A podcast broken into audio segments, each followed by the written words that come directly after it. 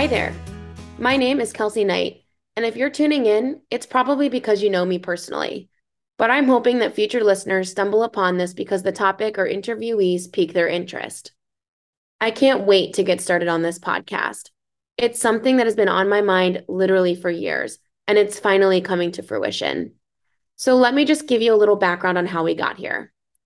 Like many during the pandemic in 2020, my routine as a working professional completely shifted as we moved to full time remote work from home. My mornings were filled with more athleisure wear and less traffic than I could ever imagine. So, as part of my new routine, I started to search for something to help transition my mindset from home to work and stumbled upon podcasts. I spent hours devouring so many amazing podcasts like Dear HBR and Brene Brown's Unlocking Us. As I continued to listen to some really amazing conversations, I started to wish I could be a part of them. It was great to get to listen in and hear from these incredible people and hosts, but there was something about listening to it that really made me want to be a part of it. I wanted to ask the questions and I wanted to hear firsthand from the interviewees. And so began the idea of Coffee and Convos, a podcast that would be filled with truly authentic conversations.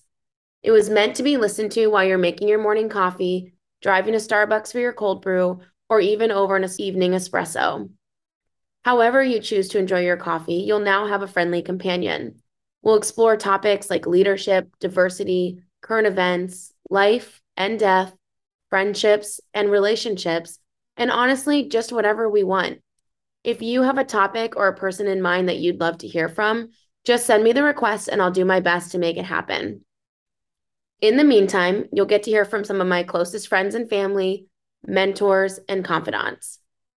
I can't wait to get started on this journey with you. I'm so appreciative for those who are tuning in early for this intro episode. I hope you find value in these authentic conversations and enjoy this podcast as much as I'm enjoying creating it.